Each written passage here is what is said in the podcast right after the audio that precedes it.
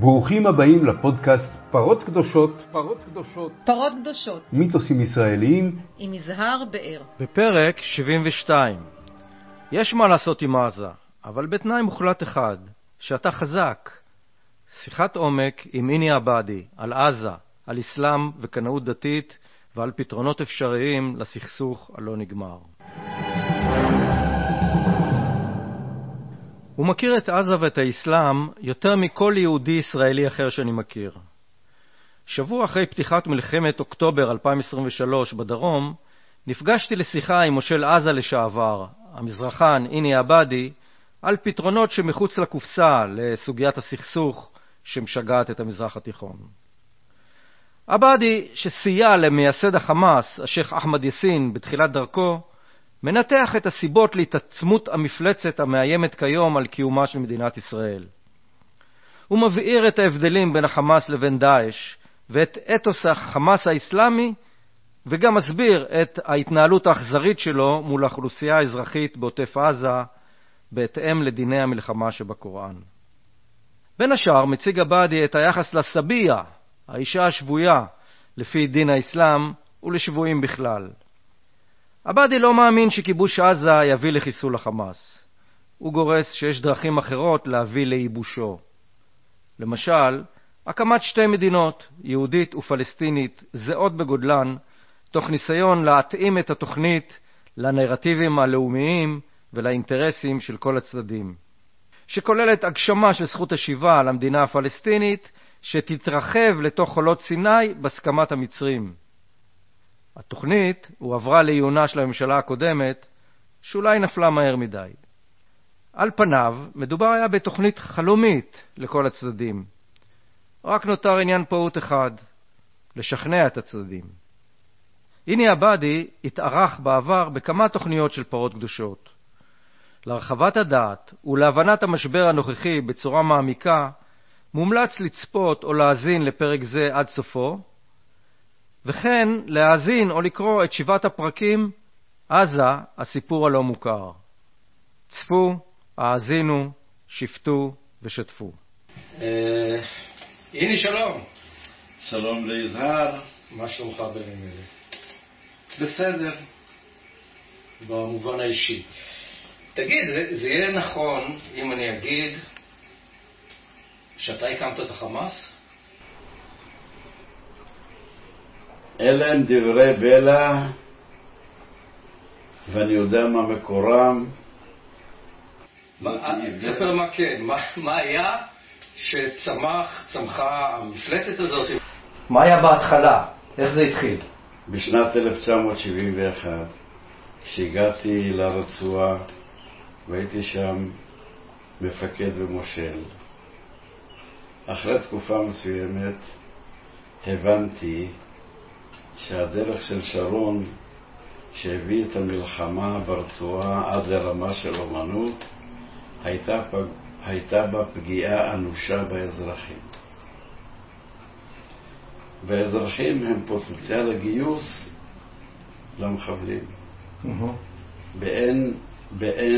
באין תקווה, אז הפך להיות פוטנציאל הגיוס, האוכלוסייה האזרחית, חלק עם המחבלים, יחידה אחת. וצריך היה להפריד ביניהם, וזה עיקרה של הפעילות האזרחית שעשיתי שם. והייתי זקוק לעזרה, לכל עזרה. לדוגמה, בצהריים, עם חלופי המשמרות בבית הספר, נמצאים ברחוב 100,000 ילדים.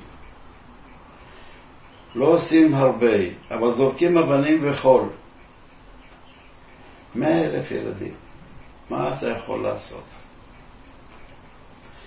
בדיוק באותו זמן, שייח אחמד יאסין פנה אליי והציע את העזרה שלו. בדרך הקמת המוג'מע. אני אישרתי לו להקים את המוסד. זה מוסד פילנתרופי, אגודה עות'מאנית עוד. העזרה שהציע לי שייח אחמד יאסין הייתה במסגרת הפעילות שלו במוג'מה, שזה אגודה עות'מאנית לפילנתרופיה, היה טיפול וריכוז ושליטה בבני הנוער. ולי באותו יום, ב-71, זה היה מאוד חשוב, כי לי לא הייתה תשובה להפגנת הילדים הזאת כל יום בצהריים. וסייעתי לו בהקמת מגרשי כדורגל, כדורסל, כדורעף, באולינג, גני שעשועים לילדים יותר צעירים. הוא ריקד אותם בשכונות, ובדרך שכזאת, זאת הייתה הסיוע. אבל החשיבה הזאת לא הביאה בעצם להתחלה של צמיחת התופעה הזאת? תראה, אני רוצה לפנות אל ההיגיון שלך. 71. חמאס קם כעבור 15 או יותר 18 שנה. מי יכול היה במצוקה של אותה עת ברצועה לחשוב שארגון זה, המוג'מה, הפילנתרופיה, תצמיח גוף בדומה לחמאס?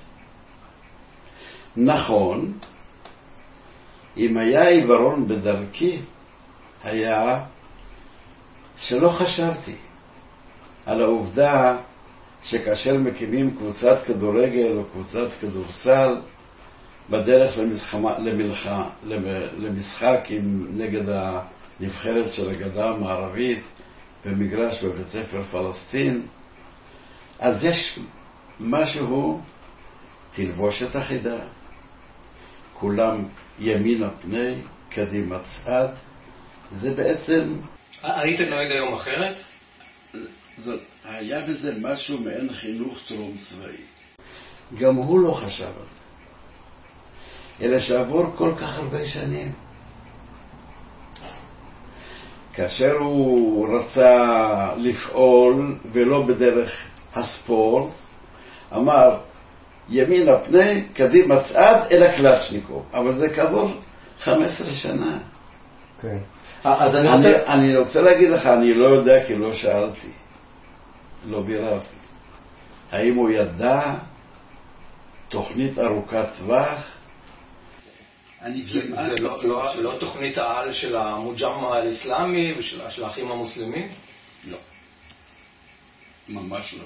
טוב, אני רוצה לשאול אותך ככה, אנחנו עכשיו... ייחודה של האגודה הזאת זה פילנתרופיה לנזקקים. אוקיי, זה הארגון חזית, מה מאחורי זה? בוודאי. בוא, אני רוצה להתחבר לאירועים האקטואליים, הטראגיים שמתרחשים בימים אלה. אתה לימים למדת באוניברסיטה האסלאמית, יחד עם שייח' אחמד יאסין. לא, אוניברסיטה האסלאמית, באמת במכללה. במכללה. לצידו של אחמד יאסין. נכון. שהייתם גם, ואפילו טען שאסור לך לעזוב את התפקיד כמושל. נכון. הוא חתם על פטיציה. על פטיציה. שלא תעזוב את עזה כמושל צבאי. נכון. עכשיו, ללא ספק, אתה אחד המומחים לנושא האסלאמי, עם היכרות עמוקה ביותר עם המתרחש ברצועת עזה, לפחות אז. אז אני רוצה למקד את השיחה שלנו בשלוש סוגיות, שבאופן כללי זה האם ניתן להכריע את החמאס, לסלק אותו, לפרק אותו באמצעות כוח צבאי. הסוגיה השנייה זה איך אנחנו מסבירים את מה שקרה באכזריות הזאת של ההתנהלות שכולנו ראינו, מול האתוס של החמאס והאתוס של האסלאמי, והאם חמאס, כמו שביבי אומר, זה דאעש. והדבר השלישי, מה עושים? מה האלטרנטיבות? אז בואו נתחיל ככה. אני רוצה לשאול אותך, האם נראה שלפחות יש קונצנזוס כמעט ציבורי ובין מקבלי ההחלטות שזו ההזדמנות להכריע את החמאס, לפרק אותו ולסלק אותו מעל פני העולם. זה אפשרי? קודם כל, אתה אומר חמאס ולהכריע אותו. מי זה? אוקיי, תגיד. הייתה השאלה הראשונה שלך.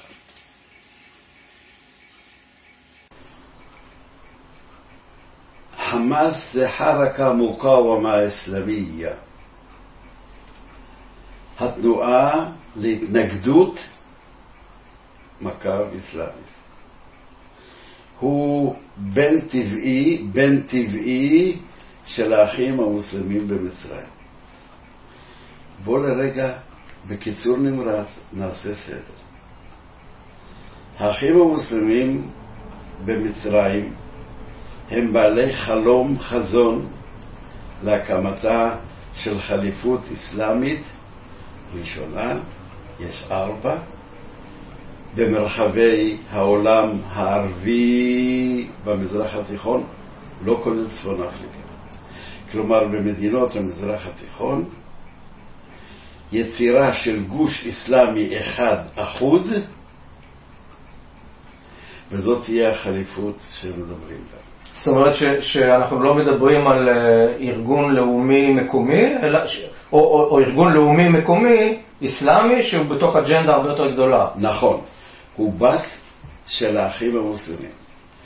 את כוונותיה של התנועה הזאת محمد مرسي הביא בטיוטת החוקה שהביאה לנפילתו, כי זה לא ברצונם של אזרחי מצרים, שבוודאי חלק מאלה שהפילו אותו היו גוון אלה שבוחרו אותו להיות נשיא. היה 2 תעיין בחוקה שאותה הוא הציע, אתה תראה שהחזון הזה, האסלאמי הזה, בדבר הקמת חליפות, הוא לא בהתאם לרעיונותיהם, תפיסת עולמם של חלק גדול מהמצרים, לכן קרה שהצבא בפיקודו של סיסי השתלט.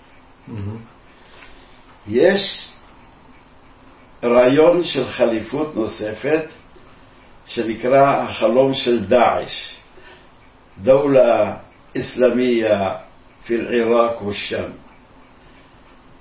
מדינה אסלאמית בסוריה רבתי נקרא לזה, ועיראק.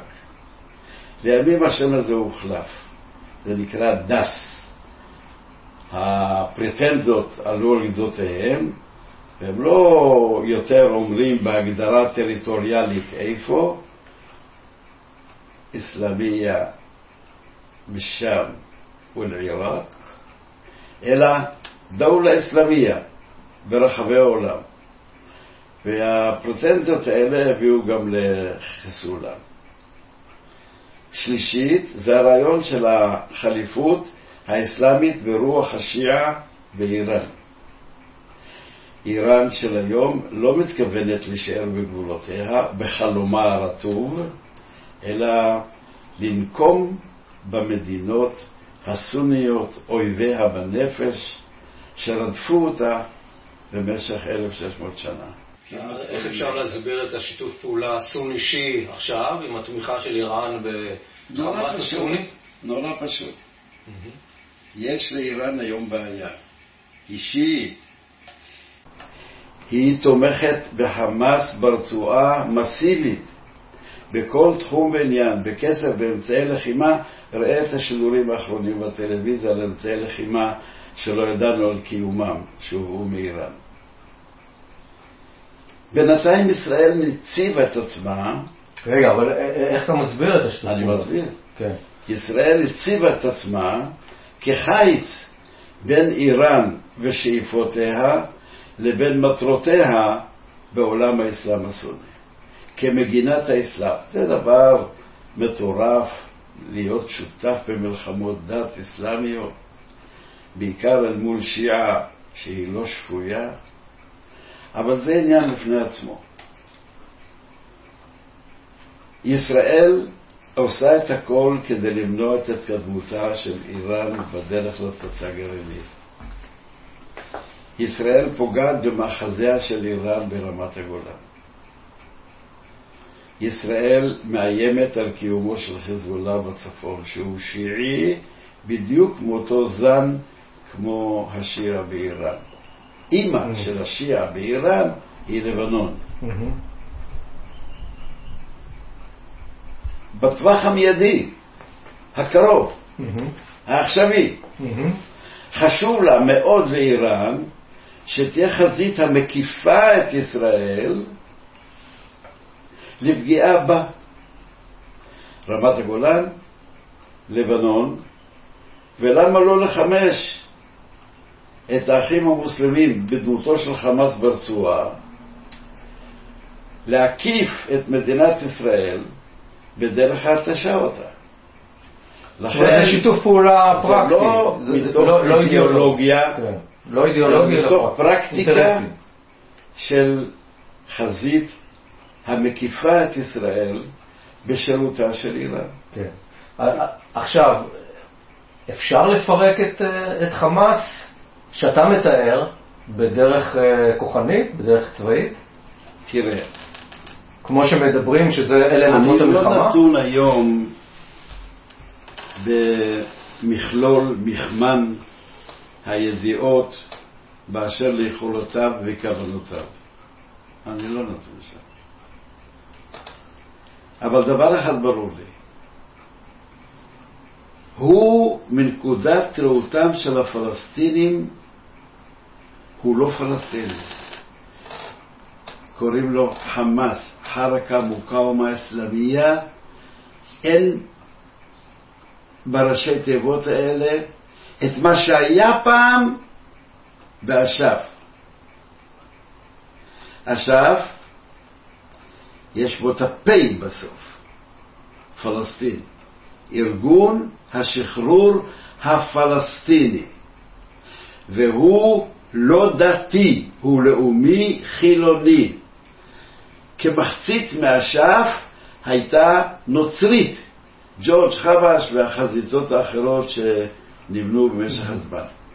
הוא פלסטיני נטו. חמאס הוא משרת אדון אחר. נכון, את התנועה האסלאמית האזורית הגדולה, האחים המוסלמים במצרים. נכון, לכן אתה לא יכול לפרק אותו ברמה הטקטית המקומית, אלא לפגוע בו אולי. נכון, נכון מאוד. יותר מזה, אני בטוח שלא כל תושבי רצועת עזה, הפלסטינים במחנות הפליטים והפלסטינים תושבי רצועת עזה הקבועים, היו רוצים בהקמתה של מדינה דתית ברוח האחים המוסלמים. לא בטוח בזה. אני אומר את זה מתוך זהירות יתרה, ברור לי שלא כולם רוצים בזה. לכן יש הבחנה בין העניין הפלסטיני לבין העניין האסלאמי. אבל אני שואל אותך שאלה ליותר גסה.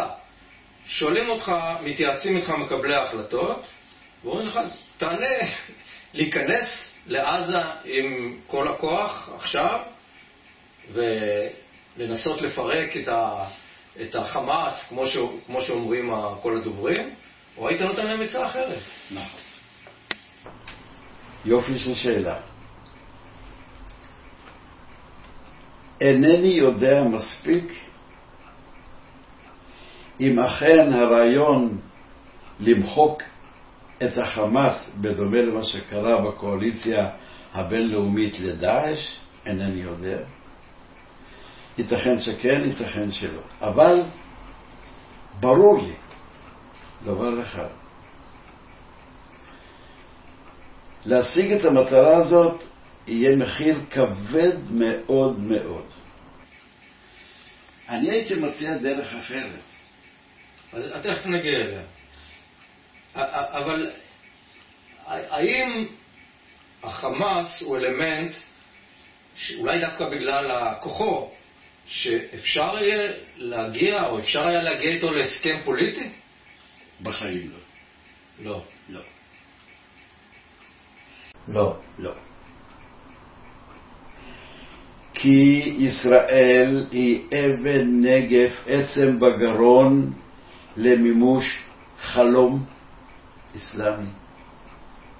אמרתי לכם בראשית הדרך, חליפות אסלאמית ערבית, כלומר בארצות ערב.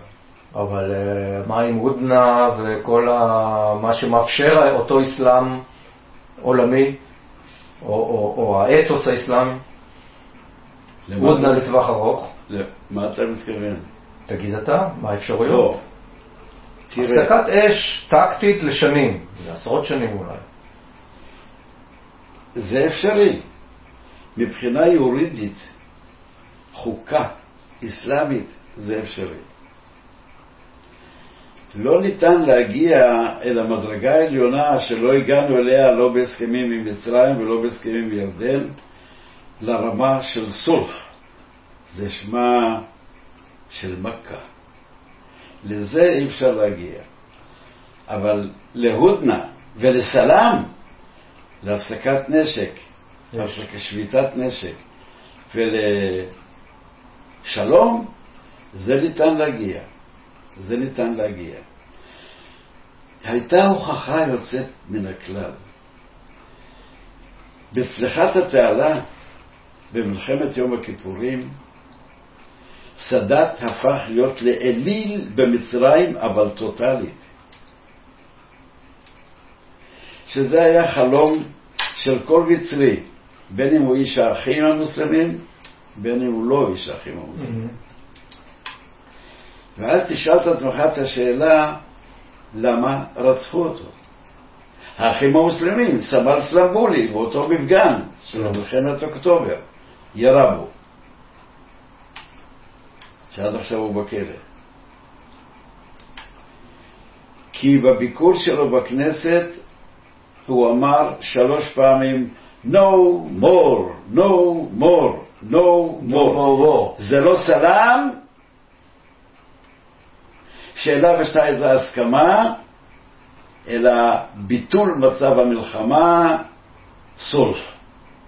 לזה אתה לא יותר רשאי. הוא לא במקרה נרצח על ידי איש האחים המוסלמים, מפני שהוא פגע בציפור הנפש שמעבר למה שמותר. סולח בלתי אפשרי.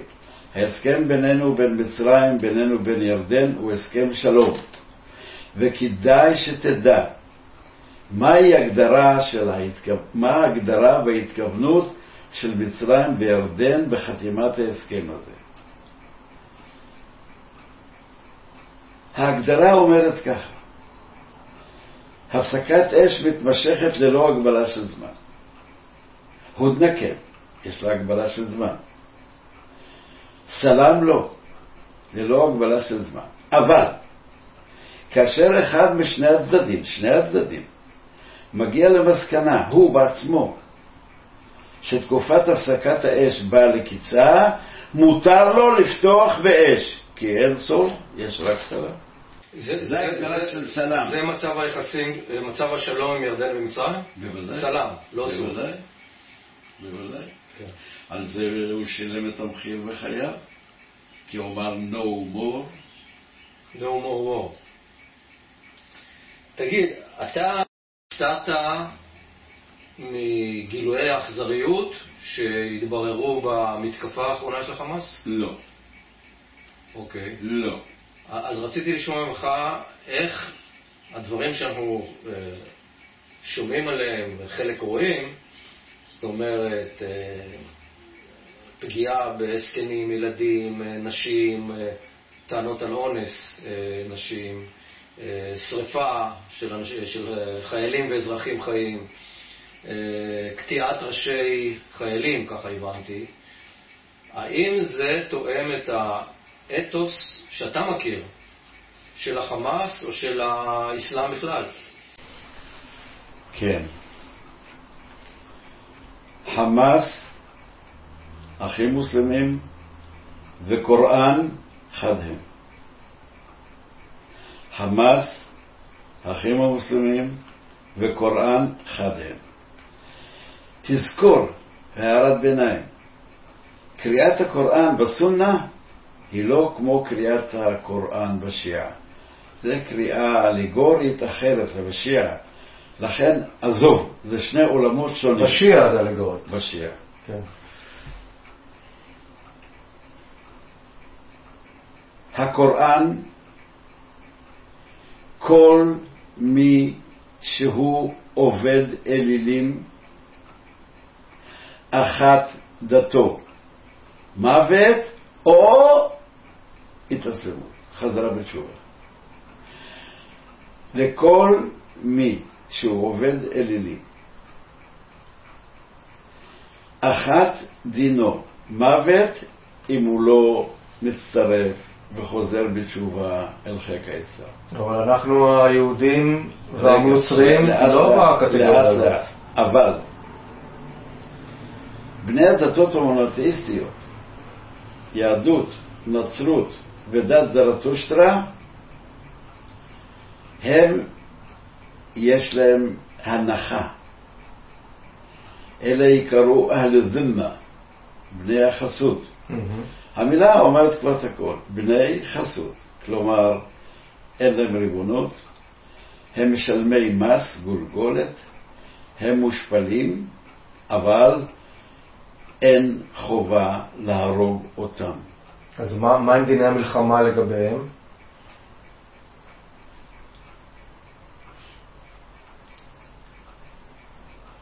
קודם כל, אותה תשובה שנתתי לך, העניין הפרגמטי, ישראל בעצם נוכחותה מפריעה לחזון של האחים המוסלמים בדבר הקמת חליפות.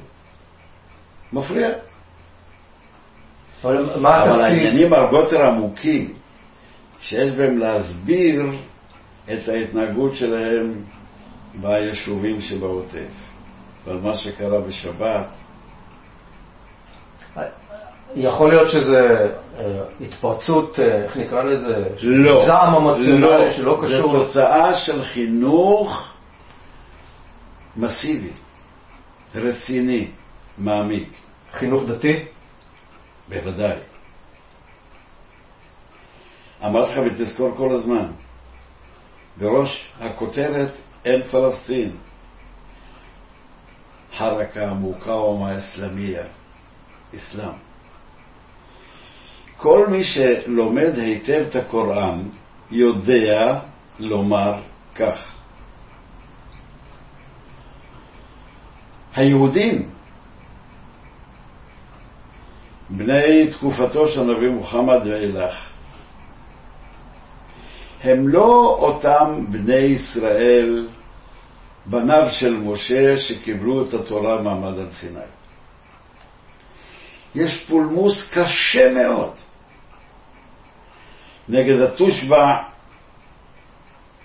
שבספרות הדתית העברית היהודית, נגד התלמודים והמשנה מקודם, נגד ספרות השו"ת, בטענה שהיא יצירה של בני אדם ולא ניתנה משמיים. זה מה שהאסלאם טוען היום מאז ימי הנביא מוחמד. אבל בני ישראל של היום, היהודים של היום, הם לא אותם יהודים שהתכוונו אליהם, שזה לחומרה, לא לכולה. מה? זה לחומרה, לא לכולה. די, חומרה. זה לא אותם בני ישראל שיצאו ממצרים וקיבלו את התורה, אלא זייפו את התורה. וכל ספרות הקודש היהודית נכתבה על ידי תלמידי חכמים המכונים בקוראן הראסיכון פיל עלמי, השוקדים על הידע. נכון, אלוהים נתן להם את הדעת לחכמים האלה, לחז"ל, אבל ספרות הקודש שנמצאת בידי היהודים היום, עוד בימי הנביא מוחמד אני מדבר, היא לא התורה של משה. ויש על זה סביב הקוראן עבודות ענק. אחת העבודות הטובות ביותר שאני מציע לכל ישראלי אחרי שילמד ערבית, של סייד מוחמד טנטאווי, שנקראת, הדוקטורט שלו היה מופתי של מצרים אחרי הסכם השלום עם מצרים, בנו ישראל بالقرآن والسنة, בני ישראל בקוראן ובספרות שפתחה אחרי זה, נקרא לזה משנה, אחרי התורה שנכתב.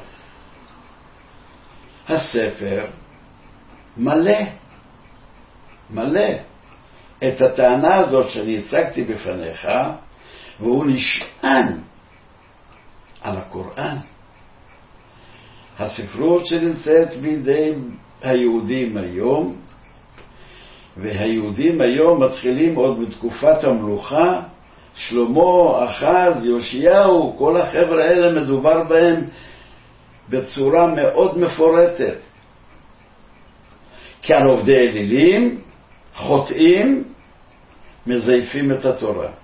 אז כאן אני רוצה לשאול אותך, אצלנו יש ספרות ענפה, חז"ל, ביקורת, פולמוסים וכדומה, ולא כל מה שכתוב בתורה יתקבל בעצם ביהדות שאנחנו מכירים.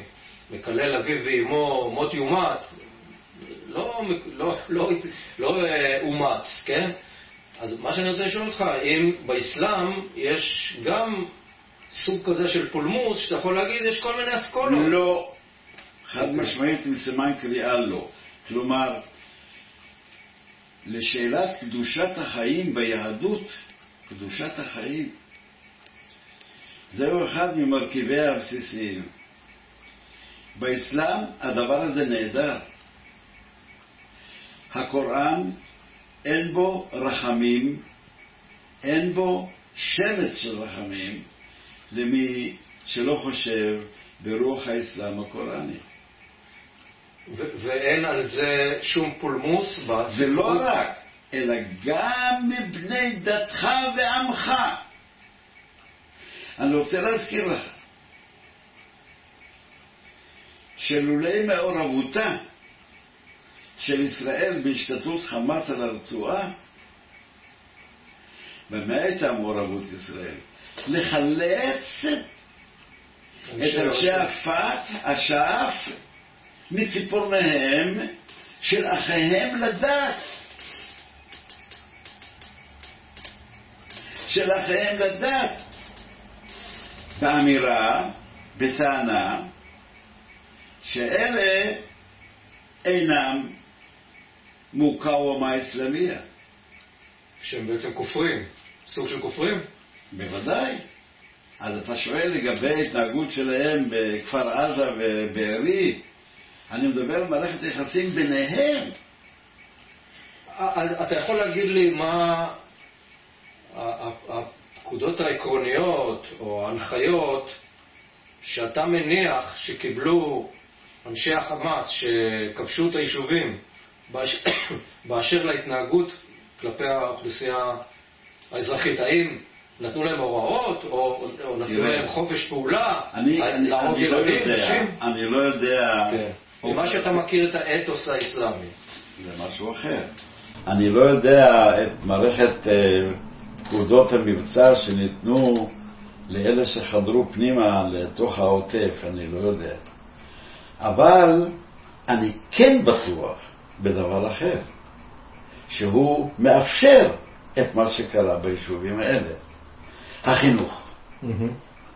החינוך בבית הספר, החינוך בשירות בחמאס, הוא חינוך שיש בו לראות את כל מי שמתנגד להווייתה של הווייתו לאסלאם הקוראני הוא בן מוות. עכשיו, לגבי האכזריות, האסלאם הוא אכזר מעצם טבעו. מי? מעצם טבעו. החמאס. האסלאם. החמאס הוא אסלאם. כן. הוא לא תנועה לאומית פלסטינית. זה עולם אחר לגמרי. אז מה שאני שואל, אם אין פולמוס תוך אסלאמי בסוגיות האלה, איך מתנהגים לכבושים, או איך מתנהגים לאויב, או איך מתנהגים לאוכלוסייה האזרחית? פולמוס זה נקרא הבעת דעה שונה. כן. וניסיון לשכנע, זה לא דיאלקטיקה. האם יש מקבילה לחז"ל באסלאם שמתייחסים לקוראן בדרך פולמוסית לגבי סוגיות שעולות בקוראן? לא. אתה ממש אמרת עכשיו, הוא מעשה כפירה. הדיבר האלוהי בקוראן הוא מוחלט, סופי, והאמת... יש פרשנים. והאמת הצרופה, זה נכון. כן. יש פרשנות. אבל בכל כך הרבה מקומות ובצורה שונה מובע בקוראן הרבה מאוד פעמים בווריאציות שונות מיהם אויבי האסלאם שאחת דתם מוות, עריפת ראשים. תראה, יש סיפור שהיה צריך להיות נלמד בבתי הספר כי הוא נוגע לנו, והיום זה אקטואלי מאוד. היו 3 שבטים יהודים בערב שאליהם הנביא מוחמד הגיע בשנת 622, מה שנקרא היג'רה. המסע שלו ממקה ניתק מבני משפחתו שערבו לו, שלא אהבו אותו, שרדפו אותו, ומצא מקלט אצל היהודים. ובעיר אל מדינה, לימים, שמעיה מקודם יתרם. 3 שבטים יהודים. קינוקה, בנו נזיר וקוריידה. ביום כלשהו קם הנביא ואמר, בגלל שבר שחל, בהתחלה הוא ניסה לבנות רומן בלתי אפשרי, דתי עם היהודים, עם ויתורים עצומים ליהודים, אבל היה מוקש אחד שעליו הוא לא היה מוכן לוותר. תזכור, האסלאם של הנביא מוחמד הכניס לתורתו כתוצאה מן המפגש והחלום להגיע לידי שיתוף פעולה עם יהודי יפרם, אותם 3 שבטים יהודיים. נתפלל כמוכם 3 פעמים יממה, מקודם נתפלל פעמיים, הוסיף תפילה נוספת שלישית, כמוכם 3 פעמים ביום. נתפלל לכיוון ירושלים, נצום את יום הכיפורים יממה, לא יהיה חזיר, ונעשה ברית מילה. החיזור הזה לא נעשה פרי. מה הייתה התוצאה?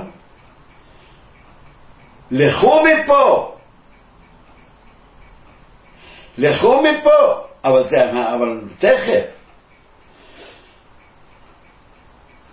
2 שבטים קמו ועזבו. שבט אחד עם תחנת ביניים בדרך, אבל בימיו של עומר אבן אל-חטאב גם הם סולקו. שבט שלישי התעקש לא ללכת,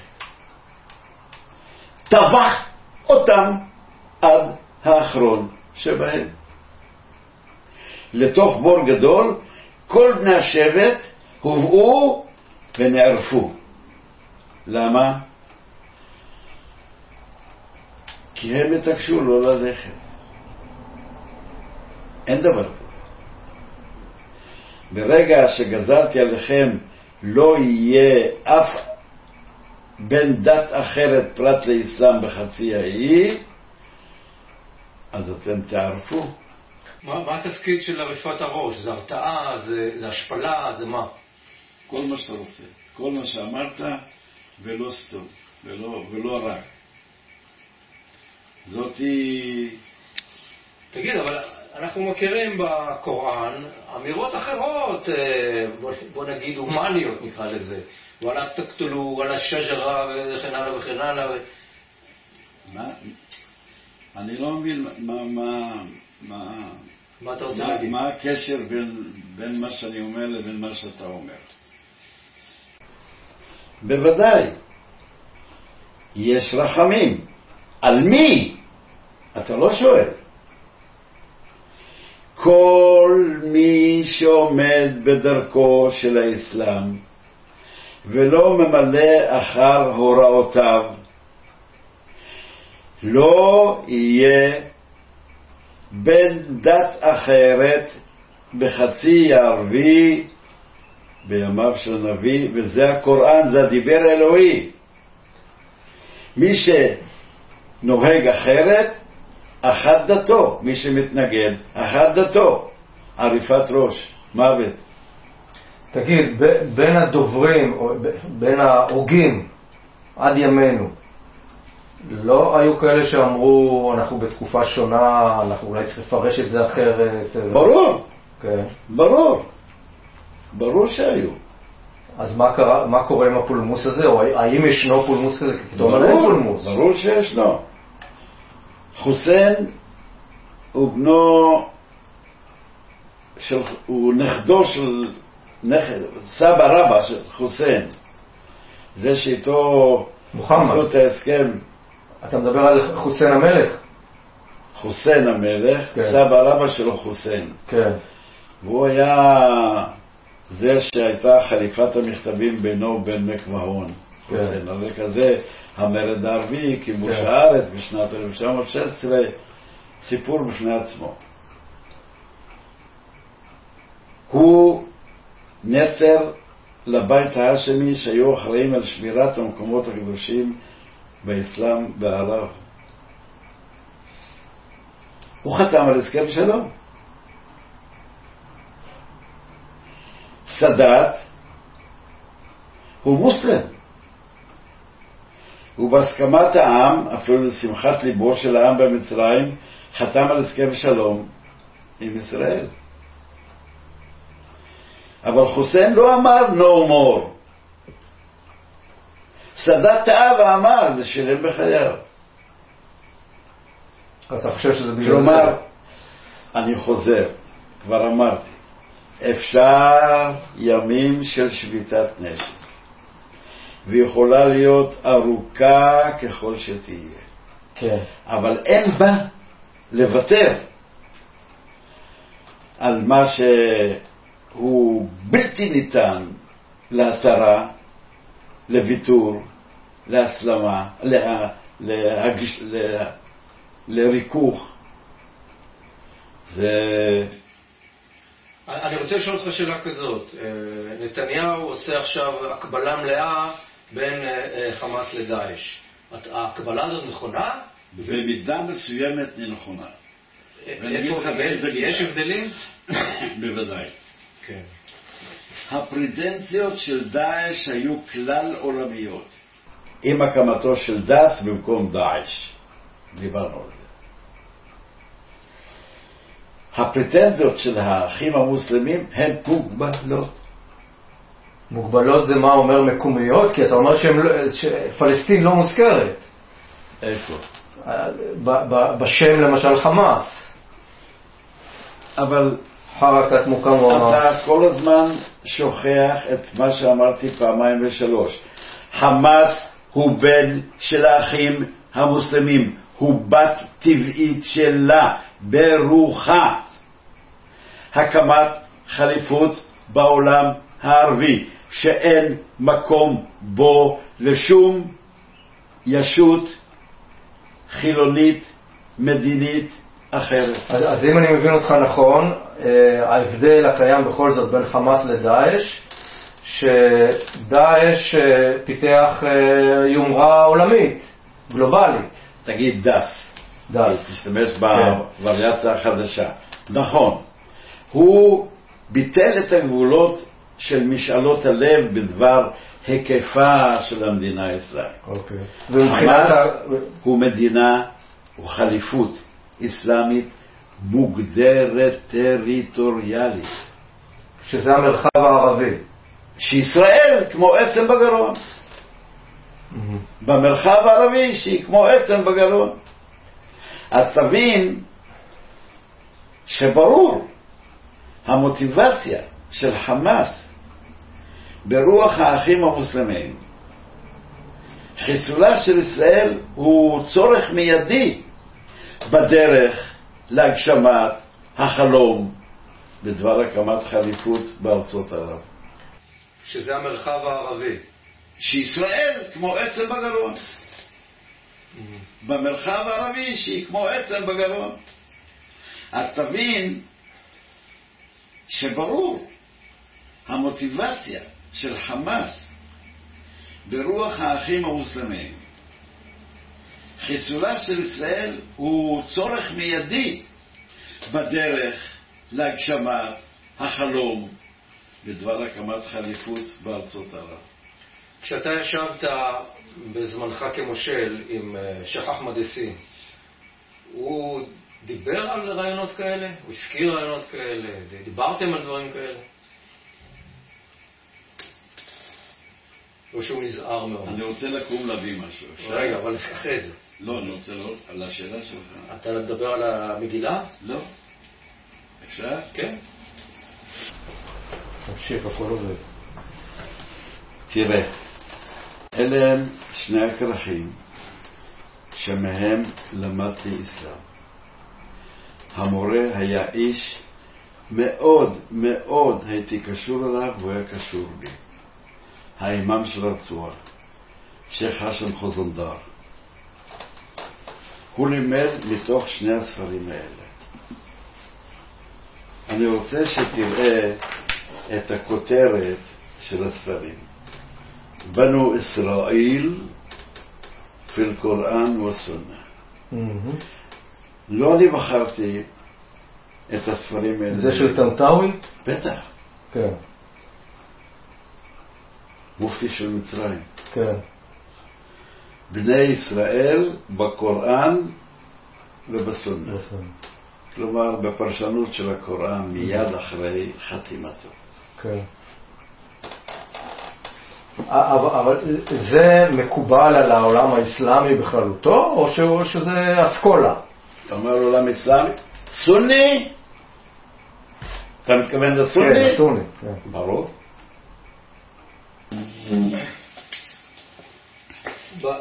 בפרק 67 של פרות קדושות עשינו שיחה ארוכה על הצעה שלך לפתרון הסכסוך באבחה אחת באמצעות הקמת שתי מדינות, ישראל ופלסטין, כאשר מדינת פלסטין מסתרעת בין השאר על שטח של, נדמה לי דיברת 24,000 קילומטר, בתוך מדבר סיני, 22,000 קילומטר, שהמצרים מנדבים לטובת פרויקט סיום הסכסוך. לא מנדבים, מוכרים. מוכרים. בתמורה מלאה. כן. עכשיו, ממה שאני רואה, או בוא נגיד ככה, לא נתקלתי באינדיקציות שזה יעלה על דעתם של המצרים לוותר ולו מהבחינה הנרטיבית או הסמלית על גרגר חול מאדמת סיני, כמו שהם לא ויתרו על טאבה. אז אני לא רוצה שנחזור, הדברים מופיעים בפירוט, ההצעה שלך מופיעה בפירוט בפרק. אבל בואו נחזור לסיטואציה האקטואלית שאנחנו נמצאים בה. האם, מה שאתה אומר על האסלאם המודרני הוא מעורר המון פסימיות, כלומר שכמעט, במילים אחרות, אי אפשר להתפשר, אי אפשר להגיע להסכמה. לא אמרתי את זה. אפשר להגיע עם האסלאם לשלום, בדומה להסכם בינינו בין מצרים ובין ירדן. אוקיי. כדי להגיע לשלום, מה צריך? אז עכשיו.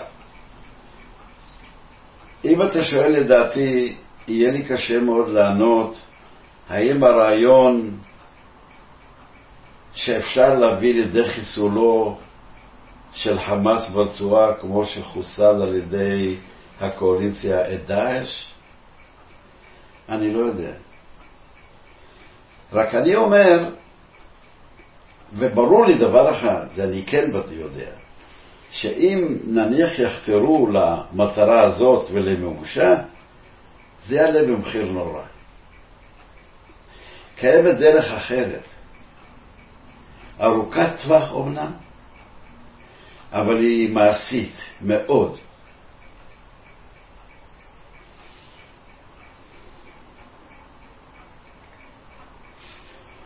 צריך מהלך שיש בו לנתק את החמאס ברצועה ממה שישאר ממנו בלי להסתכן בחיי חיילים רבים מדי,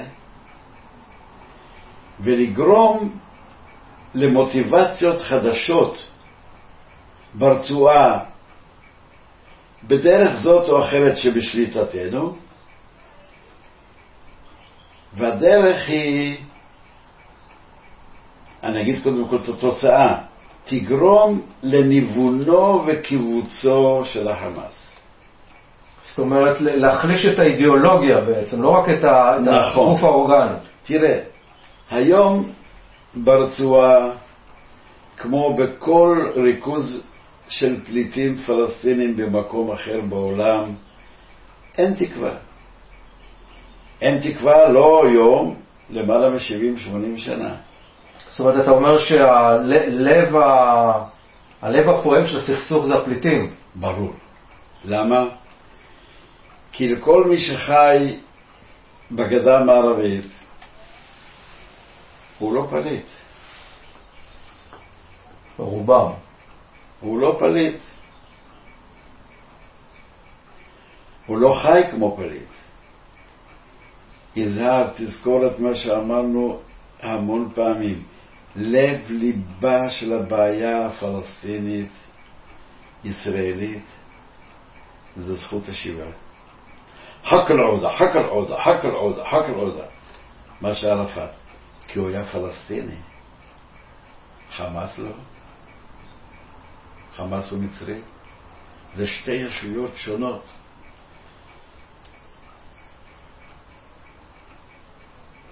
אש"ף, הפ"א זה פלסטין.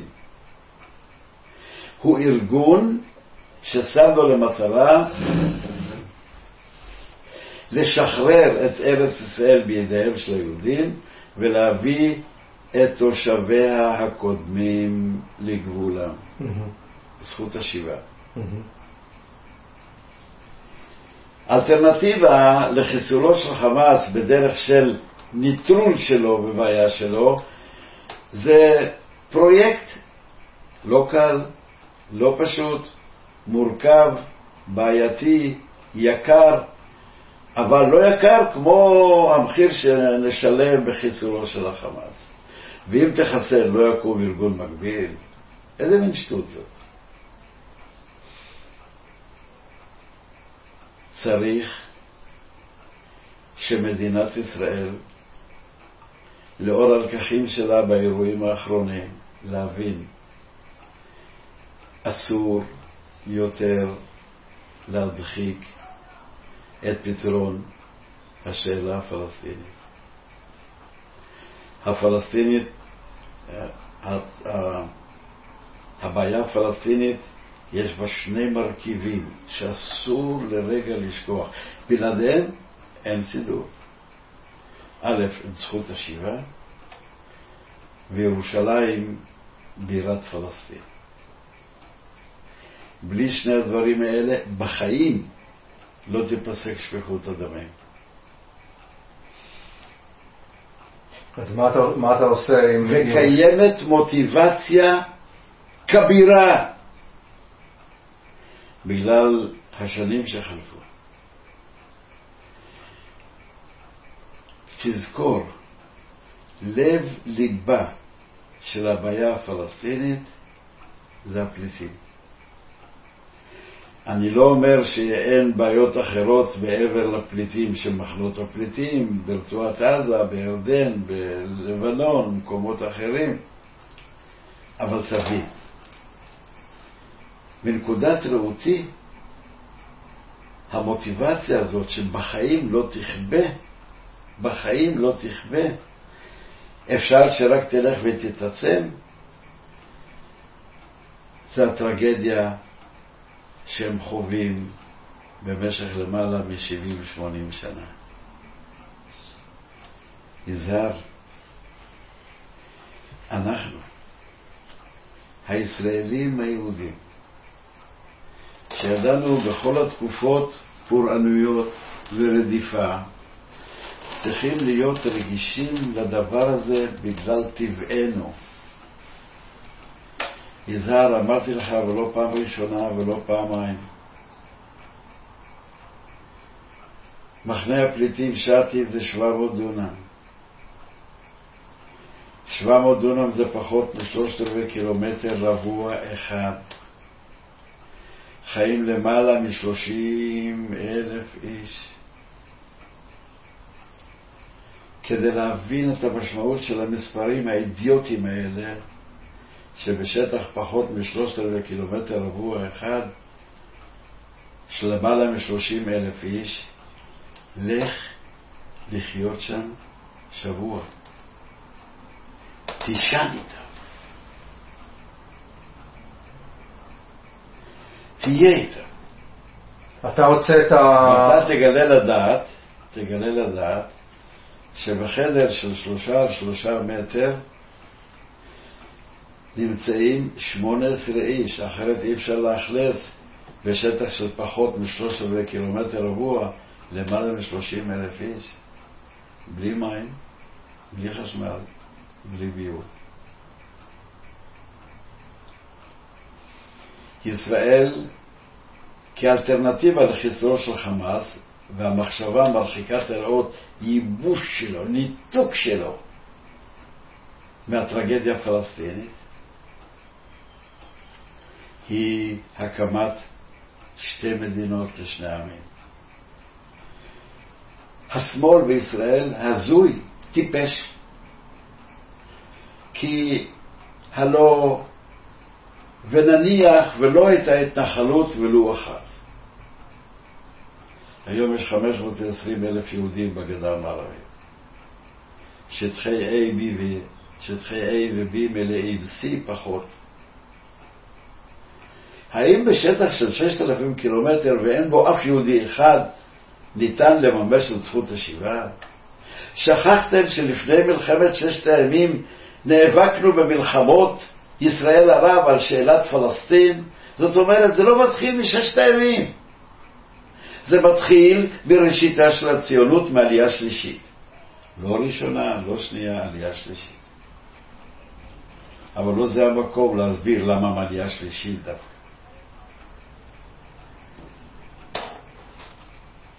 האנשים שהם לב ליבה של הבעיה הפלסטינית כמהים, רוצים יותר מכל דבר אחר. הנה, אבל ההצעה שאתה מציע להקמת 2 מדינות, שהמדינה הפלסטינית בחלקה תתבסס בשטח שהוא כיום מצרי, היא תלויה ברצונו הטוב של צד ג'. רגע, זה חלום רגע לגמור את המשפט, ואני מיד מתכוון לענות על זה. בזמנות הזאת אני אחזור מה שאמרת לך לא פעם אחת. איך תסביר? עובדה נחרצת, מוכחת, חיה, שבחודש אחד, חודש אוגוסט בשנת 1971, הוצאתי מתוך מחנות הפליטים עזה, מתוך כלל מחנות הפליטים משתי ומג'יבליה, למעלה מ-30,000 איש. בהסכמה, בלי ירייה אחת. לצורך יישוב מחדש. ברור. ליישוב מחדש שיש בו טיפת מים, טיפה חשמל וטיפה אוכל. אוקיי, בסדר. תקשיב, 30,000! תראה לי עוד מקרה אחד בהיסטוריה הישראלית פלסטינית שמישהו רוצה. אני יודע, אני הקשבתי. הם קראו לך ג'ורג' חבש. כשאתה מדבר כמו ג'ורג' חבש. באחד מהמבצעים שאלו דיין, למה אתם כל כך אוהבים אותו? אז אמרו לי, תשמע, הוא מדבר לנו כמו ג'ורג' חבש. התשובה לדיין הייתה. שהיו הולכים אותך לכתפיים, בתור מושל צבאי. כן. עכשיו, אני חייב רק להגיד כאן במאמר מוסגר, שאתה היית מושל עזה והתפטרת או התכוונת להתפטר, אז חתמו על פטיציה 10 מנהיגים. לא התפטר, החלטתי לסיים כי הגיע הזמן לחזור הביתה וראיתי שסיימתי את תפקידי ברמה שרציתי להגיע אליו, רציתי לחזור הביתה. אז תושבי הרצועה, על ידי נציגות של 32 איש, כתבו פטיציה שכל ראשי הערים המוכתרים בשכונות שבערי הרצועה, המוכתרים שבמחנות הפליטים, מורים, רופאים, סוחרים, עורכי דין, כולל אחמד יאסין ואחרים, תשמע, בין יוזמי הפטיציה הזאת, תקשיב, בין יוזמי הפטיציה הזאת היה קרוב משפחה של אסמאעיל הנייה, מחמד רבח אל-הנייה, והם בעצם דרשו מדיין, שר הביטחון, שלא ייתן לך ללכת, שלא ייתן לי ללכת, שזה לדעתי מקרה יוצא דופן בהיסטוריה העולמית, שהנכבש דורש מהכובש להשאיר את המושל עליהם. למה? מפני שאני עשיתי ככל שביכולתי להתיר את קשר הגורדי הזה בין האוכלוסייה בסבלה לבין הטרור, והם סייעו לי להילחם בטרור. אבל עברו מאז כמה שנים? רגע, עברו מאז הרבה שנים, 50 שנה, אבל לא נעשה יותר קל. הטרגדיה הלכה ותפסה תאוצה ונתקבעה יותר ויותר. עכשיו, שאלת שאלה לגבי הצד השלישי. אני יודע בתחושותיי העירניות שההצעה להקמת מדינת אחות לצידה של ישראל בצד המערבי של גבול נגב סיני היא אפשרית, ואפילו משרתת את מצרים, ואני אסביר. מצרים שבשלטתו של סיסי היום היא למעלה ממיליון קילומטרים רבועים. למעלה ממיליון קילומטרים רבועים. במדבר המערבי אין שום מצרי אחד.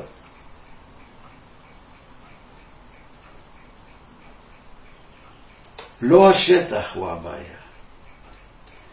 בעייתה של מצרים היום, של המשטר ששולט במצרים היום, מצרים זקוקה לחזור חזרה למנהיגות הערבית, אלטרנטיבה לחליפות של האחים המוסלמים שחיים בתוך מצרים. אז הם יכניסו את החמאס הבן החורג של האחים המוסלמים לתוך ארצם? רגע, אני לא, אתה מדבר כרגע מה עושים אנשי החמאס, תחזרה. לכן, מבחינה עקרונית, בראיית מטרותיה של מצרים בנהגתו של סיסי, 22 בחולות המקבילות וחולות חלוצה, זה בדיחה. אבל זה לא מספיק. ישראל לא תצא לידי חובתה בגלל אירועי מלחמת השחרור ויציאת 800 מיליון פליטים פלסטינים שהפכו להיות ל5. הסכמתו של סיסי צריכה להיות גם מלווה בתשלום גבוה, כי אין לו כסף, הוא עני מרוד. זה לא ארצות המפרץ, זה לא סעודיה. כסף ויוקרה מאוד מאוד חשובים למצרים, הרבה יותר מאשר ויתור על 20,000 קילומטרים רבועים בסמוך לגבול עם ישראל. אבל זה לא מספיק. כדי לקנות את זכויותיה של ישראל במדינת ישראל, שתראה את עצמה מחויבת לטרגדיה הפלסטינית, צריך לעשות עוד מספר דברים. הקמת רשויות ישראליות פלסטיניות שבעבודתם יצרו את הקשר של האחיות. הרשות הראשונה צריכה להיות רשות לבנייה. הרשות השנייה למים וחשמל, הרשות השלישית לפיתוח, הרשות הרביעית לעניין הר הבית. וברקע ארבעת הרשויות המשותפות האלה תהיה רשות על לגיוס כספים מרחבי העולם, ויש את זה.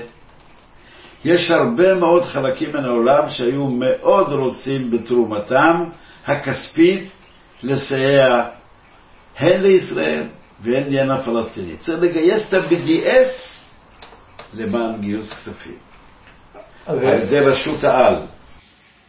אבל אתה שאתה כל כך מכיר טוב את האתוסים האסלאמיים של התנועות האסלאמיות, או התנועות הלאומיות אפילו, אתה מלא על דעתך אפשרות שלא רק המצרים, שהפלסטינים עצמם יוותרו על חק אל-עודה ויבואו להתיישב בסיני.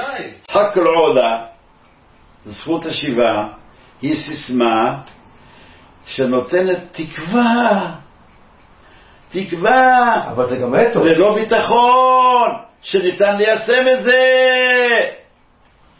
החזקת המפתח של הדירה מן הבית שעזבו אותו, זה בגלל מצוקה נפשית, פיזית, כלכלית. אחרת, יזהר, תהיה לרגע רציני.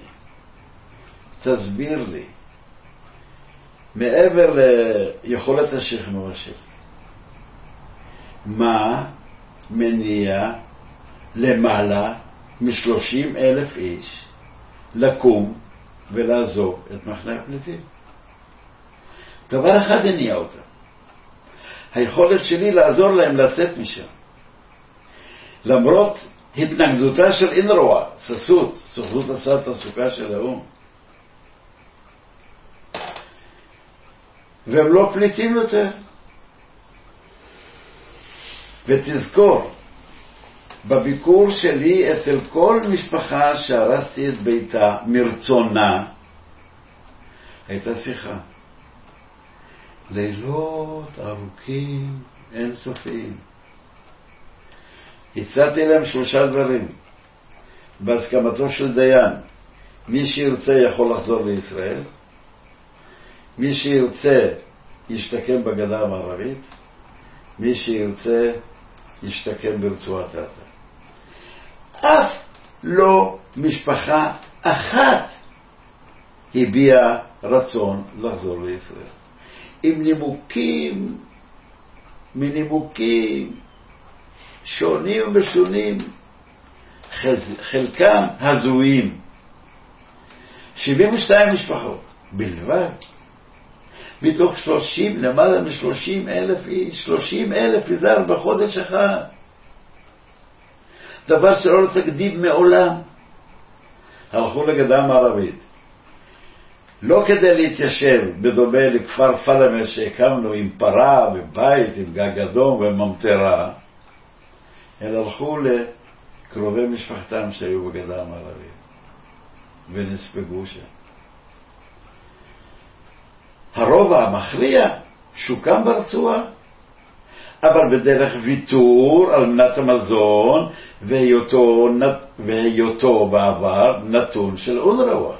אז אם אני מסכם את דבריך, אם אתה רוצה לסכם, מה היה המניע שלהם לבקש ממני להוציא אותם? פרקטי, כלכלי, מעשי. החיים במחנה פליטים בלתי אפשרי. בלילות הארוכים שביליתי איתם והם הביאו את משאלות הלב שלהם, הייתה קריאה נואשת, ווסע! ווסע! ווסע! מרחב.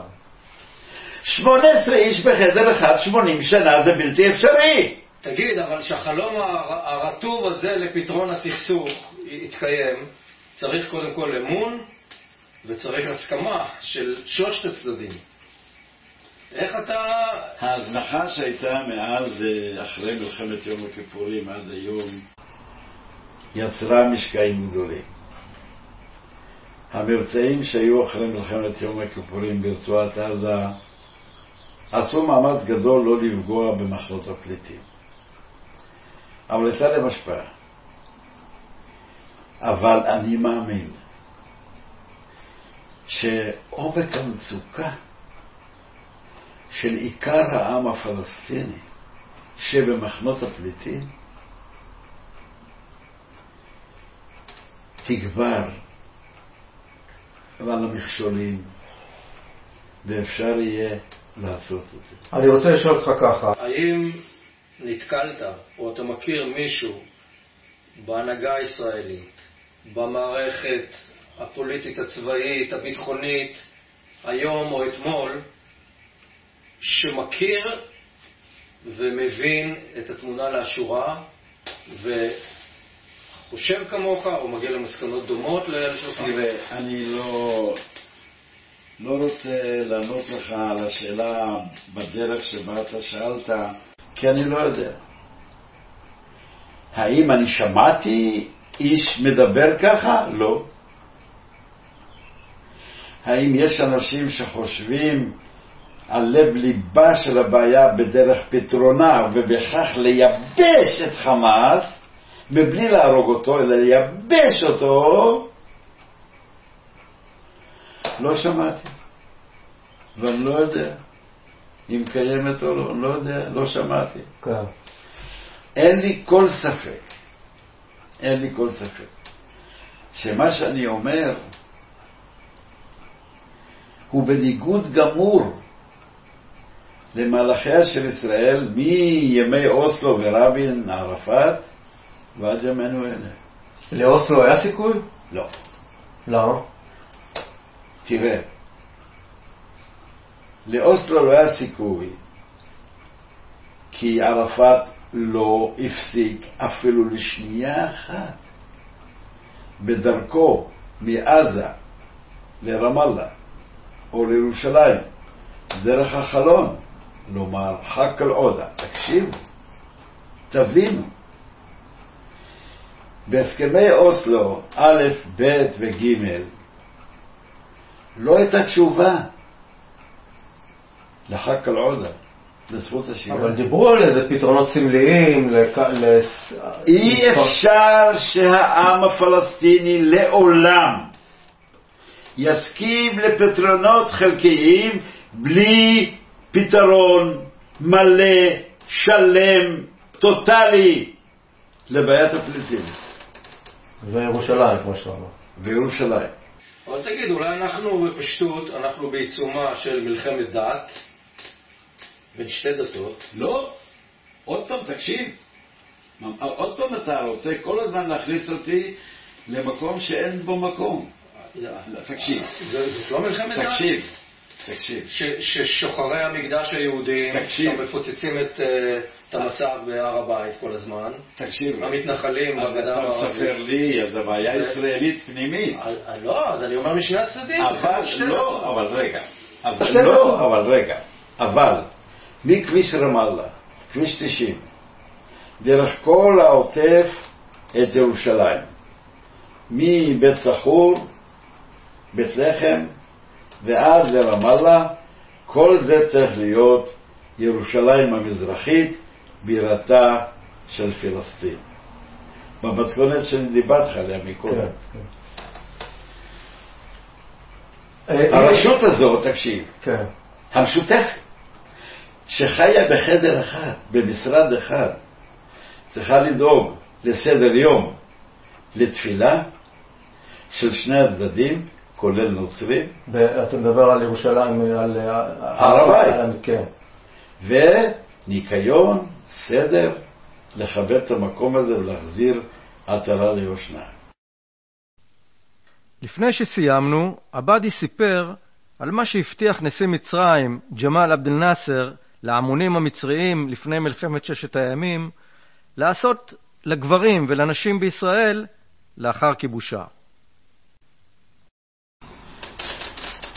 בתקופת ההמתנה שלפני מלחמת ששת הימים ולפני כניסת הצבא המצרי לסיני וסילוקו של כוח החירום של האום שאסור היה לו לעזור,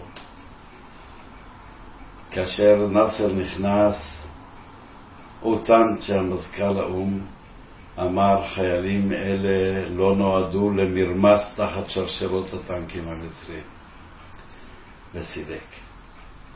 בצבא המצרי נכנס ברוב חוצפתו בלאור היום בשישיות לתוך סיני. קדמו לזה ימי ההמתנה לפני הכניסה לסיני. מעל כל במה, לא פעם, לא שעה, לא שעתיים, נאסר חזר ואמר, לכשיעלה בידי נגלגל את ראשיכם אתם הגברים כחצץ בצדי הכבישים, ונבעל את הנשים עד צאת נשמתם. לכשיעלה בידי נגלגל את ראשיכם אתם הגברים כחצץ בצדי הכבישים, ונבעל את הנשים עד צאת נשמתם. הוא דיבר אל העם, הוא דיבר אל האנשים שאותם הוא עומד להכניס לסיני.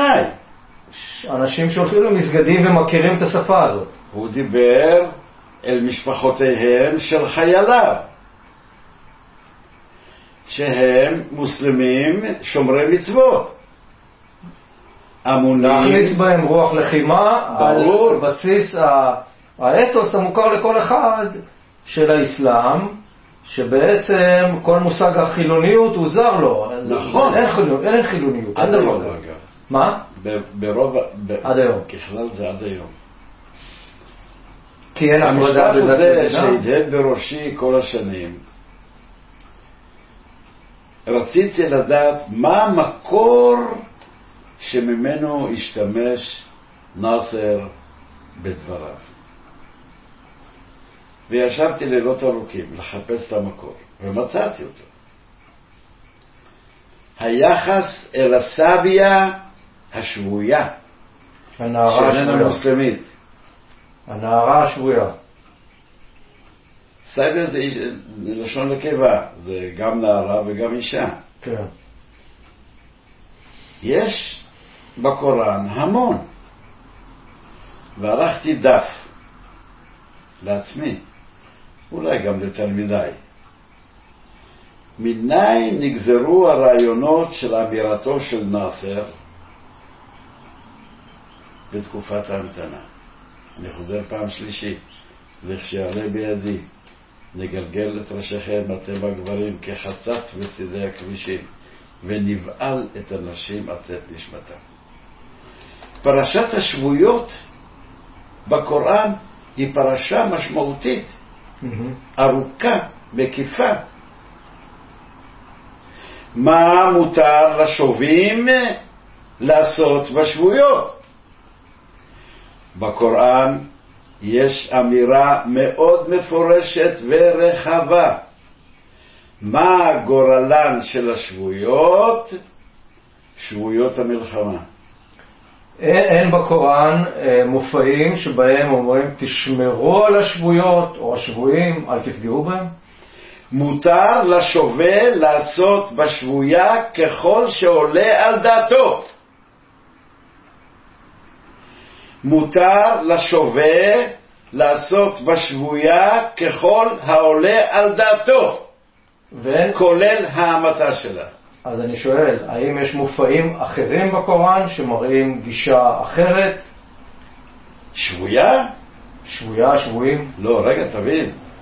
שבויה ושבויים הם תמיד אויבים. אויבי האסלאם אין רחמים.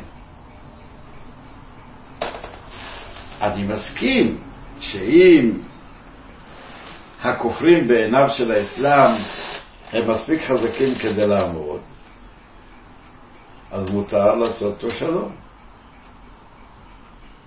מאוד פסימי מה שאתה אומר. מאוד. האסלאם ביחס לבני דתות אחרות הוא קשה. כבר בימים ראשונים של האסלאם. אז אתה מצד אחד אתה מביא מידע שהמשמעות שלו מאוד פסימית, ומצד שני אתה אומר, יש מה לעשות. נכון. כל זה, כל מה שאמרתי שיש לעשות, בתנאי אחד, מוחלט, נחרץ, אתה חזק. אז זה בעצם מה שאנשי הימין אומרים, רק כוח. חזק לא בכדי להכות בו, חזק כדי למנוע שהוא יכה בך. הבנתי. אם אתה לא חזק, תעזוב את המקום הזה. אם אתה לא מספיק חזק, תשמע בקולי, תעזוב את המקום הזה. מהר. אם אתה חזק, האסלאם אומר שיש דרכי ביניים בגלל היותו של האויב חזק ממני או בדומה לי. שיקולים פרקטיים. בטח. אוקיי. האסלאם הוא מאוד פרקטי.